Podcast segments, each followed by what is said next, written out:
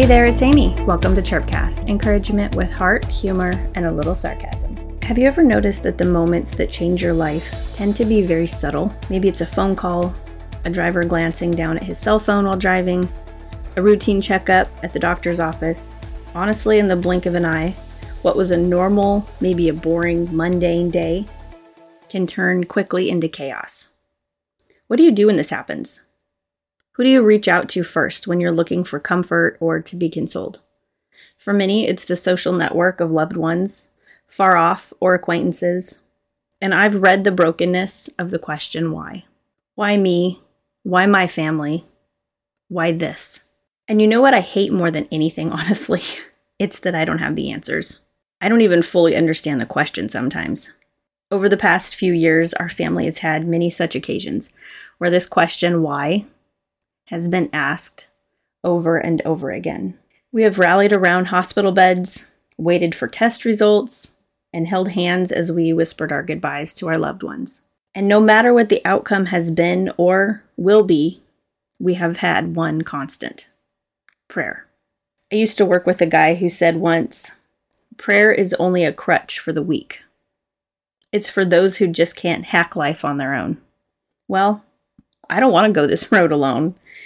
I would much rather travel it with the one who sees beyond the horizon. It's not an easy trek, though. Many times I have been out of the eloquent words to say. I stumble over my thoughts, and I've gotten lost in my own feelings.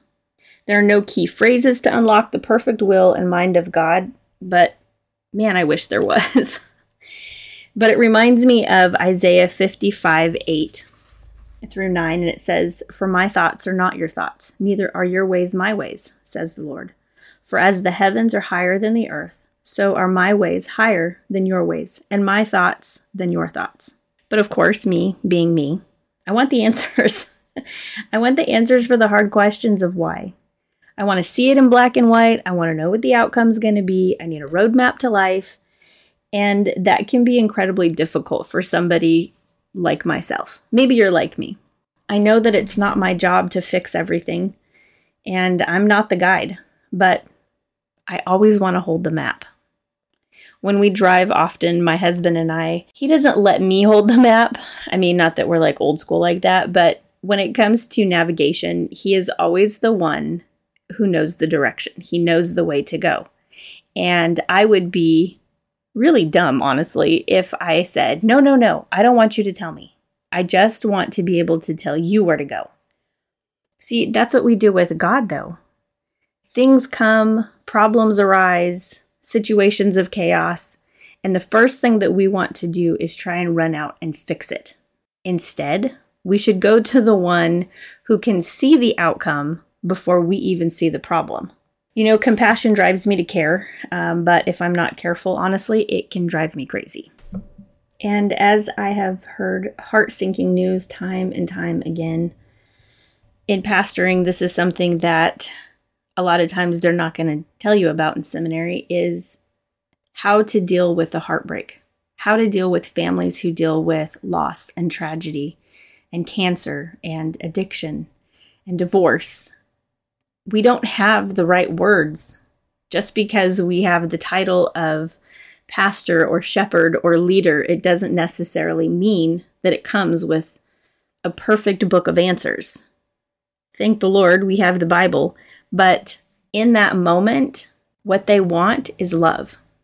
And I'm only human, and so I've carried the burden of pain and sorrow of others as well as my own. And the Bible tells us, Come to me, all you who are weary and burdened, and I will give you rest.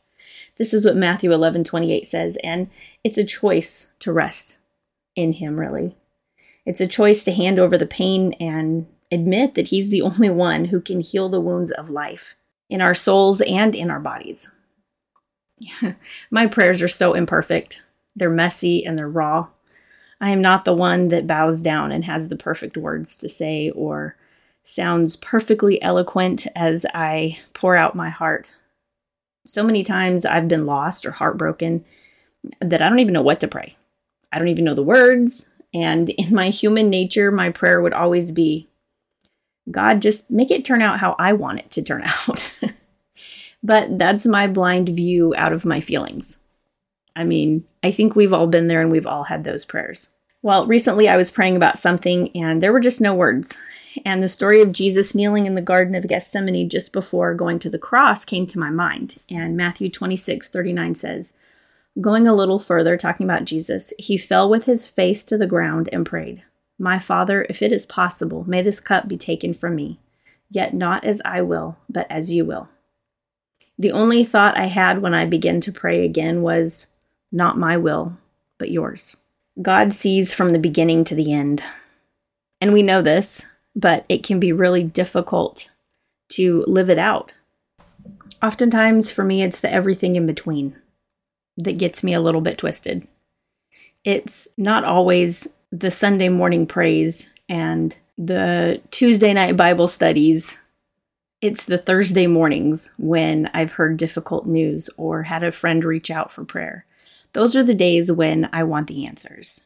Because for me, when I'm worshiping with my family at church, it's easy oftentimes to have a positive outlook.